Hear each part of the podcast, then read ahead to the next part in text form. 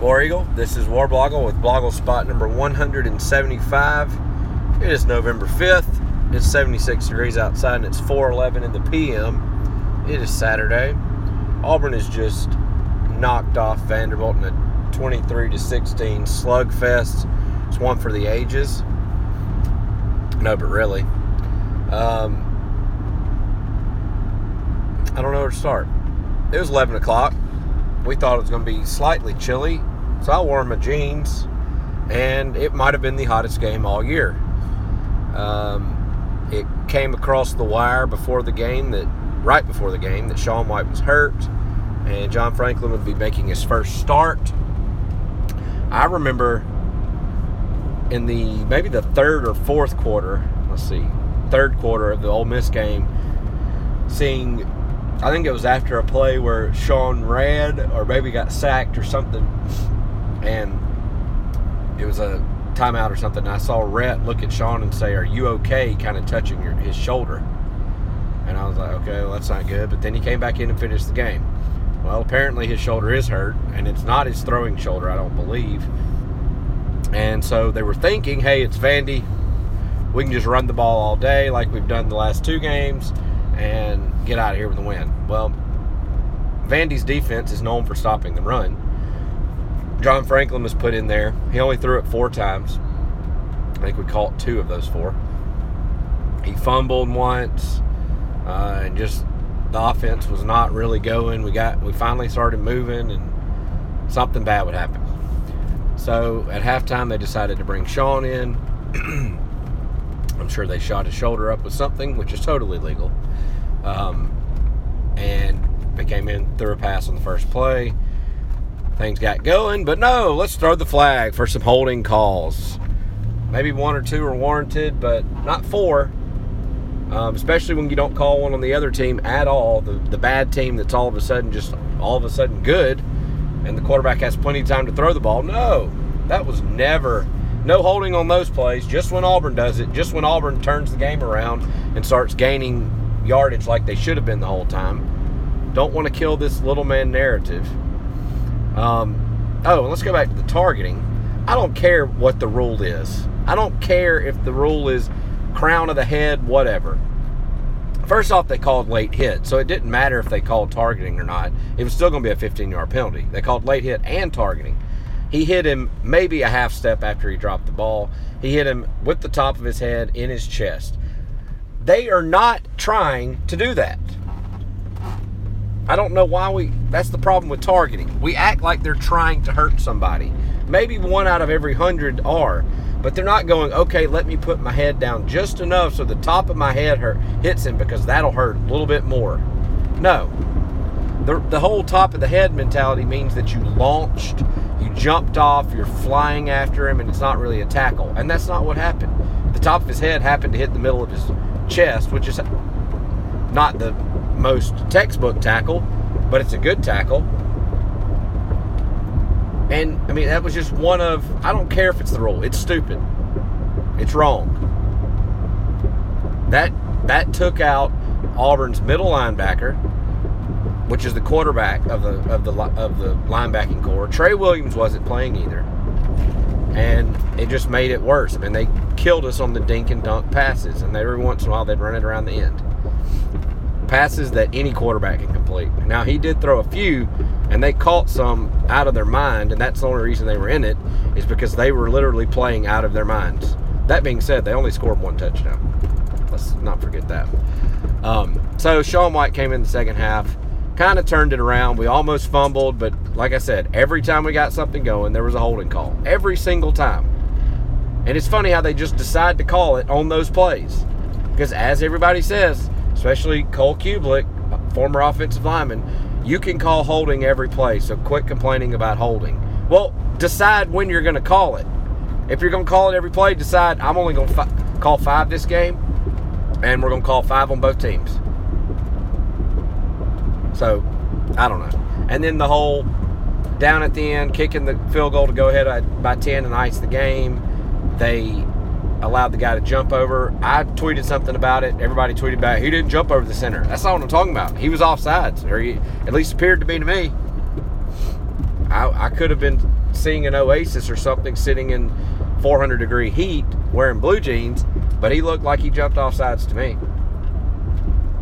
And then on their final drive, on the fourth down, where we should have knocked the ball down and we tipped it up and they got it, there was a delay of game they didn't call.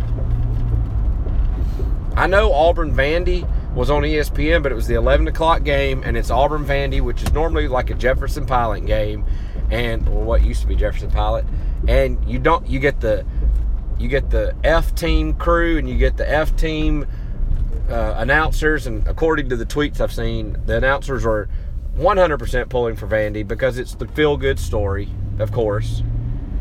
Usually they'll pull for the home team just because they get caught up in the crowd cheering.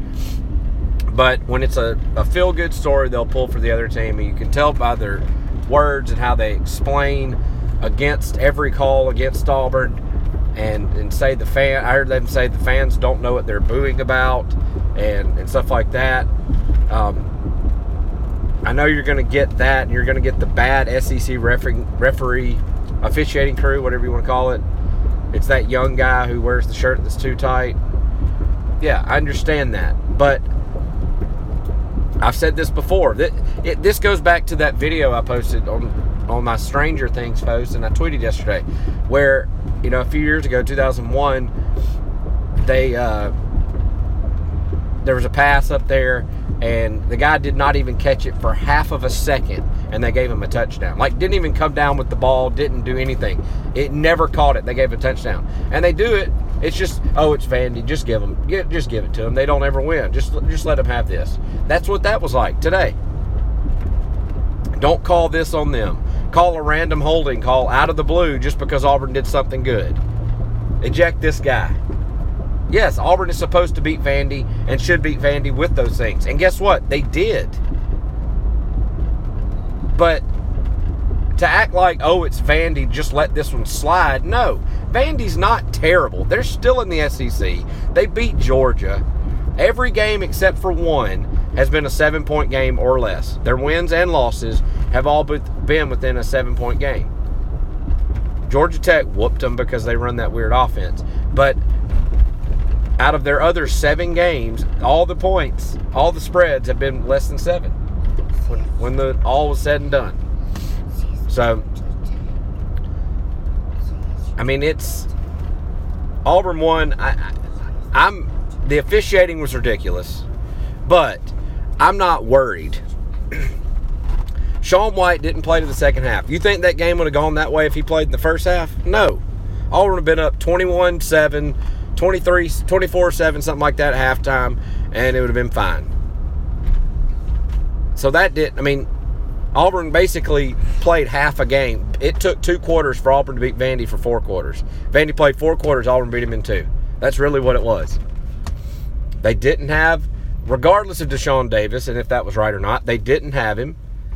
That's the quarterback of the defense. They didn't have Trey Williams, so they're basically got all backup linebackers um, and then play it at 11 a.m. It's 4,000 degrees. Com- they did a commercial after a kickoff. They've never done that. I can't remember if it was a touchdown or whatever, but they, somebody scored. They took a commercial, of course. Then they did a kickoff, and then they did a commercial. Just killing the crowd, killing the vibe, killing the momentum. Just it's 4,000 degrees. The little team is doing good. Let's just kill everything. That's what the that's what the vibe was like. And then, um, you know, I mean, Auburn won the game. I'm not. You think Auburn? I mean, Auburn just beat Arkansas 56 to three. That's Auburn. Auburn beat Ole Miss on the road. That's Auburn. This team that played Vandy today was half of what Auburn is in terms of personnel because most of the time they didn't play. Most of the, you know, a lot of starters did not play or didn't play for a half. Some of them are hurt. Way got hurt. I don't know how serious that is. Hopefully it was a cramp. It's probably a pulled hamstring, but we'll see how that goes. Hopefully Auburn can beat Georgia with Kerryon and um, Stanton and let Pettway rest for Alabama. But, you know, Alabama fans are going to laugh and yuck it up about this. The negative Auburn fans are going to say we forgot who we are. No. Vandy is always a weird trap game every single time. When we've been unbelievably good, it's always close because they're not terrible. They always play good defense, and we didn't have half our team out there, half our skill players, or half our linebacking core. They will play Georgia like they played Ole Miss and like they played Arkansas. Vandy, you could tell from play calling. You Auburn kicked off short like four times this week, four times today. Everybody's going, why are we giving up that? Why are we not doing the touchbacks? I guarantee you we did that just to practice covering kicks because we barely have to cover kicks and we need to know how to do that. We tried to run a, um, a fake, some kind of trick play on the kickoff and it got fumbled. That was not a bad call. If it would have, the players would have done it right, it would work, but somebody dropped the ball. I could tell we were just trying things. Sean was obviously good enough to play. The fact that John Franklin was out there starting shows you that they're thinking, hey, let's just run the ball, let's just get by this game. Because it's Vandy. So they will treat Georgia like they've treated all these other games that they've dominated on the ground and everything. Don't be mad. Auburn controls their own destiny. Mississippi State, there's something good for Mississippi. They helped us out, beat Texas A&M without Trevor Knight. So, I mean, that's just kind of unlucky for them. But beat Texas A&M, and now if Auburn wins out, they're going to Atlanta. That's it. All right. I'm back home now. We're going to watch the Alabama LSU game. Baby Blogle, Baby Blogle 2. Y'all have any thoughts? I'm just saying, War Eagle, and thank you to all of the Auburn fans for cheering us up to win the game today. Um, War Eagle. Uh, the game was kind of fun today. Um, uh, I can't all right, that's good. All right, Blogle spot number 175 done. War Eagle. War Eagle.